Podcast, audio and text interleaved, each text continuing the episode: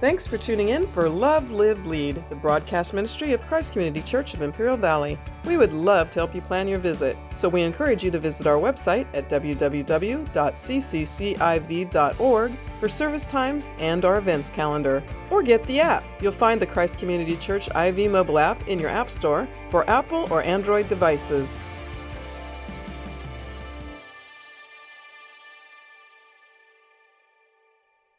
This morning, I can't guarantee any of you in here this morning that you'll see tomorrow. I can't.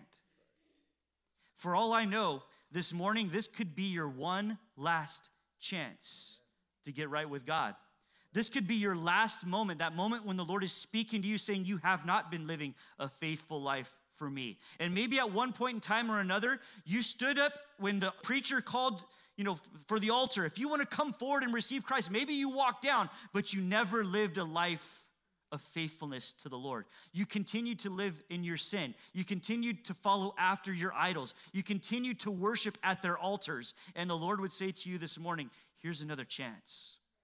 This may be your last chance to put those things, change your lifestyle. The scripture says that God is not willing that any should perish, but that all should come to repentance. The word repent means to turn from your wickedness and to turn to the living God.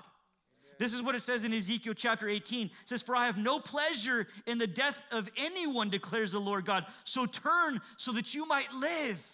Turn from your wickedness so that I can give you life. Again, what are the wages of adultery?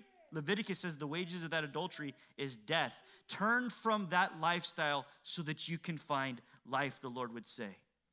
Now, Hosea says this about his wife. He says, Tell her to turn.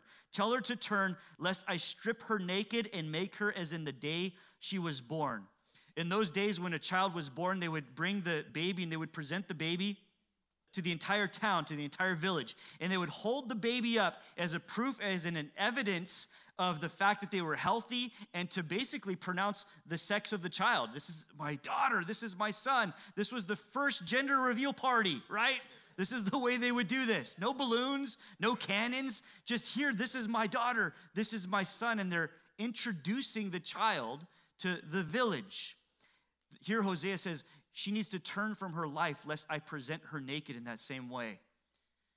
See, one of the charges, or when the charges were proven, for a woman caught in the act of adultery, she would be brought before the village or before the town. She would be stripped naked in, in shame and in humiliation and to expose that sin before she was stoned to death. Here, Hosea is saying, I don't want her to be stoned. I don't want her to be stripped. I don't want her to be shamed or humiliated. Why would he say that? Why would the Lord say that to you? Do you know why? Because Jesus was stripped for you. Because Jesus was humiliated when he was spit upon for you. Because Jesus was stoned upon the cross of Calvary for you. So you wouldn't have to experience that shame, that humiliation, that exposure. We get so good, don't we, at hiding our, our sin, hiding what's really going on in our hearts. You realize you cannot hide your sin from the Lord this morning. I don't care how far you wander from God, He sees you in that place. He sees you in that dark closet when you do that sin, which you think you're doing all on your own. He sees it, He knows it. You cannot hide from Him. The scripture says in Hebrews chapter 4 that no creature is hidden from His sight, but all things are naked and exposed to the eyes of Him to whom we must give an account. God sees you naked and exposed and vulnerable. This is what the scripture says, Luke chapter 12. Beware of the leaven of the Pharisees, which is hypocrisy. Nothing is covered that will not be revealed, nothing hidden that will not be made known. That should terrify us this morning. But here's the beautiful fact is that in the eyes of the Lord, we're already stripped down to nothing. We're already exposed. And yet he chooses us anyways. The book of Ephesians says that He chose you before the foundation of the world, that you should be holy. He chose you before the worlds were framed, before your first sin. He had already chosen you, called you His own. We cannot hide from the Lord.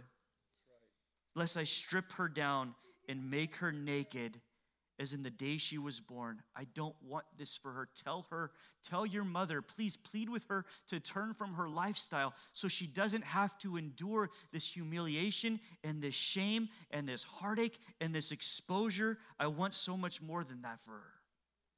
Look at what Hosea says.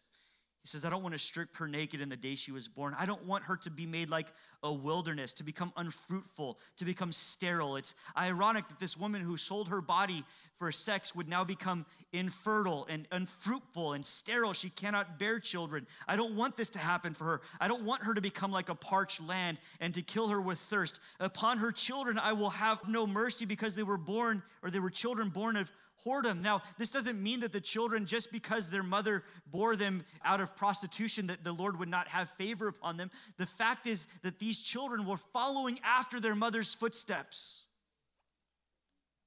I wonder how much of the sin that has been brought into your homes, parents, is of your own accord. Because your children have only learned to follow after you. And if you want your children to live a holy, righteous life, guess who's gonna have to live a holy and righteous life first? It's going to be you. So Hosea says, I can't favor the children because the children have actually followed after their mother. And they've given themselves to prostitution and to idolatry and to adultery and to following after these false gods. They also have played the whore. So look at this, verse 5. For their mother has played the whore or gone after false gods, if you're looking at the children of Israel, she who conceived them has acted shamefully, for she said, I will go after my lovers who give me my bread and my water, my wool and my flax, my oil and my drink. I'm going to go after these false gods because when I worship at these false gods' altars, then my life is blessed. Then I have all of the food that I need. I have my bread and my water. I have my wool. I have my clothing, my flax. I have my oil, my drink, my pleasure. I find these things when I go to the false altars of the Baals. And understand, Baal in these days was the god of fertility, he was the god of rain. And so they would worship at these altars or at these temples of Baal with terrible, detestable things. They would use sex as a part of their worship. And as they would engage in these, these sexual practices with temple prostitutes, they believed that the God of fertility was looking down, watching these things. And if he found pleasure, then he would pour out his rain, which would bring the land's fruitfulness, which would bring the land's blessings, which would bring pleasure into their lives. And so here, Gomer's thinking that I'm so blessed in my life because I'm worshiping Baal in this way. Hosea says, How can this possibly be? She's got this twisted in her head. And now he's going to shine a light on the consequences of her sin. If you're taking notes, I want you to write that down. The consequences of her sin. So here's the charge of your sin. You've been unfaithful, but now here comes the consequences of sin. First, look at this. Verse 6 Therefore, I will hedge her way up with thorns, and I will build a wall against her so that she cannot find her pass. I will hedge her up. In Job chapter 1, you can read this later. In Job chapter 1, Satan says to God that there's no way I can touch Job because you've set a hedge around him to protect him. Here, the consequences of not only Gomer's sin, the consequences of the sins of the people of Israel, the consequences for your sin in your life today is that God will put a hedge in your way. Now, what is a hedge? What's the purpose of a hedge? A shepherd during those days would find hedges or would actually grow hedges that would keep his sheep safe. And so, he, at the end of the day, he would bring his sheepfold into a place that was encircled by hedges. And the hedge's purpose was to keep predators out of the sheepfold, but also to keep the sheep inside the safety and the confines of the sheepfold so that the sheep didn't try to go out. Here, the consequences of sin, God's word says that when you're in sin, I'm going to set a hedge to frustrate your way. Why? Because I'm trying to protect you from the predators from without, but I'm also trying to keep you from running after things you shouldn't be running after. And I guarantee you this morning, there are some of you here that are suffering in your sin and you're frustrated with God because you're trying to climb over those hedges and your body, spiritually speaking, is scarred and is stripped down, and your clothing is tattered, and you have scrapes and wounds that are festering and even some scarring over. Why? Because you're constantly trying to climb the hedge that God has put there to protect you to keep you from following after those false lovers, those false gods, those idolatrous ways. God sets a hedge. We need to learn as children of the Good Shepherd. You know, Jesus calls himself the Good Shepherd, John chapter 10. We need to learn as people who are following the Good Shepherd that those hedges are there for my protection. We need to trust God and his hedges. Not only that, but if there's someone in your life that you know is wandering from the safety of the sheepfold, that they're backslidden, they're back in their sin, they're back dabbling in the old life, you need to begin to pray that God would plant a hedge to frustrate them and bring them back into the sheepfold. Right? That hedge is there. This is a consequence. Look, I see you're in sin. I'm going to plant a hedge there. That hedge will frustrate you. It's going to scrape you. It's going to wound you when you try to get too far away from what God wants for you. Maybe that's you this morning. Maybe you've been trying to climb that hedge. Well, the Lord would have you know that there's still opportunity and hope for you yes, yes. to come back into the sheepfold yes. and allow Him to bandage your wounds to clean out those scrapes and those cuts, that you can be mended and made whole, that there is hope for you. Though you've been wandering, it's just, doesn't matter how many steps you've wandered away from the presence of God's sheepfold, his safety, it's just one step back into his presence. One step says the consequences of this i'm gonna i'm gonna have a hedge. I will hedge her way up with thorns. I will build a wall against her that she cannot find her path verse 7 she will pursue her lovers and not overtake them and she shall seek them but shall not find them.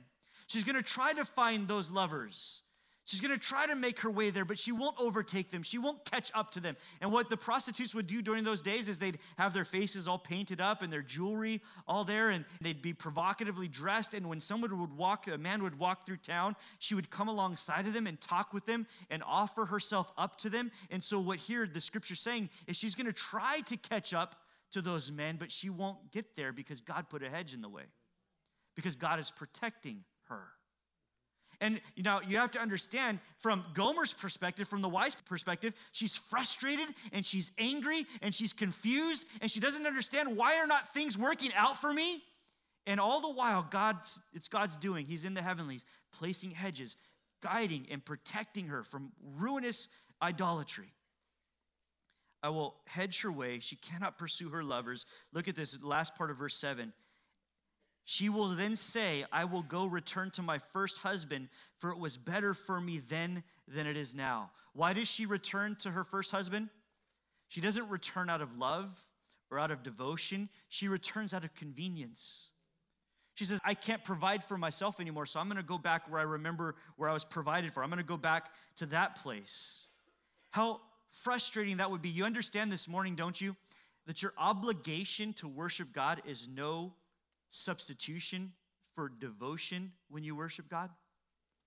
If you're waking up in the morning and you feel obligated to read your word, and you feel obligated to pray for 15 minutes out of the day, and you feel like I have to do these things, that doesn't honor and please the Lord. He's looking for someone who, out of the abundance of their heart, the devotion from what they feel towards Him, want to be in His presence, want to read His word, want to pray. So she might be back in Hosea's home, she might be back under Hosea's roof, but Hosea understands that I don't have her heart. And many of you are playing church just like that this morning. Jesus would say in Matthew chapter 15 that there are many who they worship the Lord and they say all the right prayers, but their hearts are far from me. Is that you this morning? Going through the motions, playing church, trying to please the Lord, but at the same time trying to please your flesh? Hosea says this in verse 8. He says, She did not know that it was I who gave her the grain and the wine and the oil. It was me who lavished her with silver and with gold, which she just turned and she used for Baal. It was me. I was the one who provided these things. Write this down just for the sake of time. Deuteronomy chapter 11, verses 13 through 17. Read how the Lord says to the children of Israel if you're faithful to me, you're going to have rain, and you're going to have fertile ground, and you're going to have produce, and you're going to have blessings, and your life will be safe, and you will have shalom and peace. But how he also says, be careful that you don't let the world lead you astray, because the moment the world leads you astray, you will lose all of those things.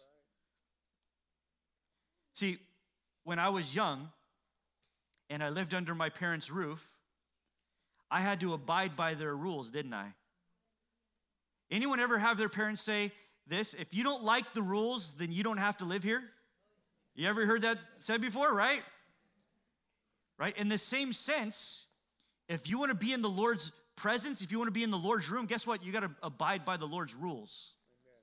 And when you abide by the Lord's rules, then you receive all of the blessings of His presence. You receive fertile ground. You receive rain in its season. You receive the produce that comes in. You receive blessings and peace and shalom in your relationships. Why? Because you're abiding in the parent's home, you're abiding in the father's house, and you're abiding by His rules. But the moment you remove yourself from that roof, you lose the blessings. Look at what the Lord says. Look at what Hosea says here. He says, didn't know that it was me. I was the one lavishing her silver and gold, which she used or they used for Baal. Verse 9, therefore I will take back my grain in its time and my wine in its season. I will take away my wool and my flax, which were there to cover her nakedness. Now I will uncover her lewdness in the sight of all of her lovers, and no one shall rescue her out of my hand. And I will put an end to all of her mirth her feasts, her new moons, her Sabbaths, and all of her appointed feasts. And I will lay waste her vines and her fig trees, of which she said, These are my wages, which my lovers have given to me. And I will make them a forest, and the beasts of the field shall devour them. And I will punish her for the feast days of the Baals when she burned offerings to them and adorned herself with ring and with jewelry and went after her lovers and forgot me, declares the Lord. She forgot me she left the home, she left my covering, and now she's going to experience the consequences of that. See, sometimes we get in our heads that the Lord is just up in heaven on his throne, waiting for us to make a mistake so he can throw lightning bolts from heaven and teach us a lesson, right?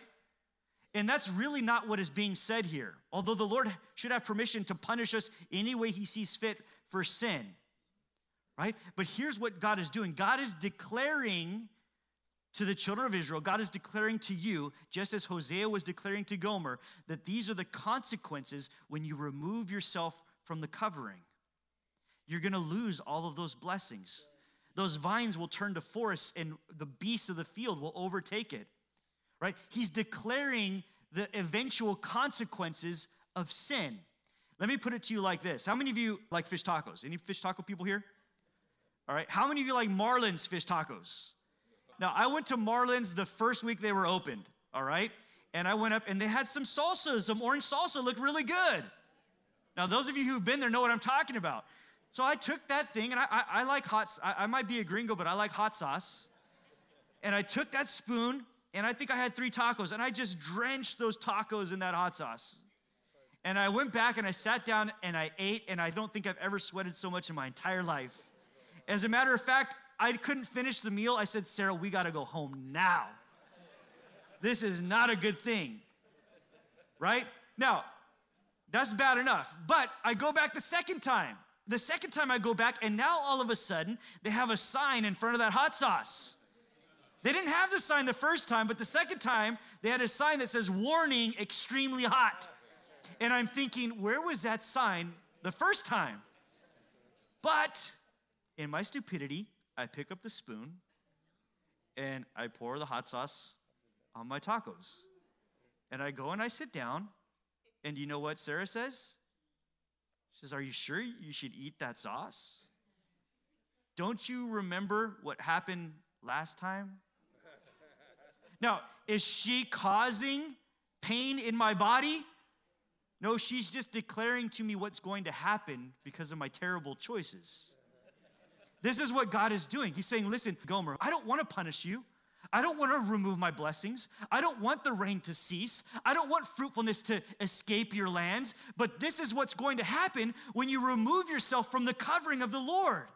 You're going to be uncovered. Those blessings will be removed. This is the wages of sin. The wages of sin is death. And if you continue living a life of sin, you will only find death at your door. God isn't sending a lightning bolt down, He's just declaring what He knows to be true. And in your lives, you need to hear that this morning. You need to stop eating the hot sauce. Some of you kind of back away. You haven't learned your lesson. And there's a warning sign posted right there Warning, don't do this. And what do you do? Over and over and over and over again. You've got no one to blame but yourself. And so the Lord would say, These blessings will be removed because you haven't been obedient. You're not living by my rules under my roof. Right? God wants you to live under the roof, but He says if you're not going to obey the rules under my roof, you've got to leave. And when you leave, you no longer have my protection, you no longer have my covering. You're on your own. Some of you are living your life on your own this morning, and that is frightening. That is frightening. You've lost the covering, you've lost the Lord's protection. We know the story well in Luke chapter 15 of the prodigal son. This son who comes to his father and says, Dad, you know, I'm tired of living under your roof and living by your rules, and you've always got some sort of job for me. Why don't you just give me my inheritance now? And so this breaks the father's heart, but he agrees and he gives his son his half of the inheritance. And he goes off into a far country, the word says, a far country. And there he wastes his inheritance on terrible lifestyles, on terrible living, on partying, on drunkenness, on women, on false idols and false worship. And then he gets so desperate that he sells himself as a servant to a pig farmer. And he finds himself wallowing in the mud with the pigs, longing to eat what the pigs are eating, the scraps that the pigs are eating because that's how low his sin has brought him. But then, in a moment of clarity, a light bulb goes off in his head, and he remembers how good even his father's servants have it. And he says, You know what? Why am I living like these pigs when in my father's house, even his servants are treated better than I'm being treated right now. I don't deserve to be called a son in my father's home anymore, but I'm gonna go back and I'm just gonna beg that he brings me back inside the home, back under the covering, back under the roof, back under the authority, back under the rules, and I'll live as his slave because then at least I know I'm cared for and I'm protected. And so he gets up out of the mud and he makes his way back. And the father sees his son approaching and runs to the son and embraces the son and kisses the son and puts the family signet ring back on his finger, puts the shoes, the sandals back on his feet, and cloaks him in his robe, the family robe, and says to his servants, My son who was lost has found his way back. This is the father's heart for you. It doesn't matter if you haven't been living under that covering yesterday, the day before, last week, last month, last year. You can come back into the Father's house today and you can be covered once more. Amen. He's just waiting for you. This is God's heart. So we see this unfaithful wife, we see the charges of sin brought against her, we see the consequences of sin. The consequences being that she loses the blessing, she loses the favor, she loses that covering, she's exposed, naked, shamed, humiliated in front of all. But now we're gonna see the story of the faithful and forgiving husband this is the Lord. This is Hosea, but this is the Lord towards Israel, and this is the Lord towards you today. Look at what it says in verse 14. Therefore, now this is what God will do in light of this, even though she's walked away, even though her life is a wreck, even though she's ruined everything, she's broken the covenant, she's broken her promise, even so, therefore, behold, I will allure her and bring her into the wilderness and speak tenderly to her, and there I will give her her vineyards and make the valley of Achor a door of hope, and there she shall answer as in the days of her youth, as at the time when she came out of the land of Egypt. Everything will go back to the way it was, God says. Thanks for tuning in for Love, Live, Lead, the broadcast ministry of Christ Community Church of Imperial Valley. Christ Community Church has campuses in El Centro, Calexico, and Brawley, with services in English and in Spanish. Your kids are going to love our kids' church. Plus, we have a lively youth ministry and young adults group. You're welcome to call the church office at 760 337 9400 with your questions, or leave us a message on the Christ Community Church IV mobile app, the ccciv.org website, or direct message us on social media. We are really looking forward to meeting you. So, again, the website is www.cccIV.org or call 760 337 9400 so we can plan your visit.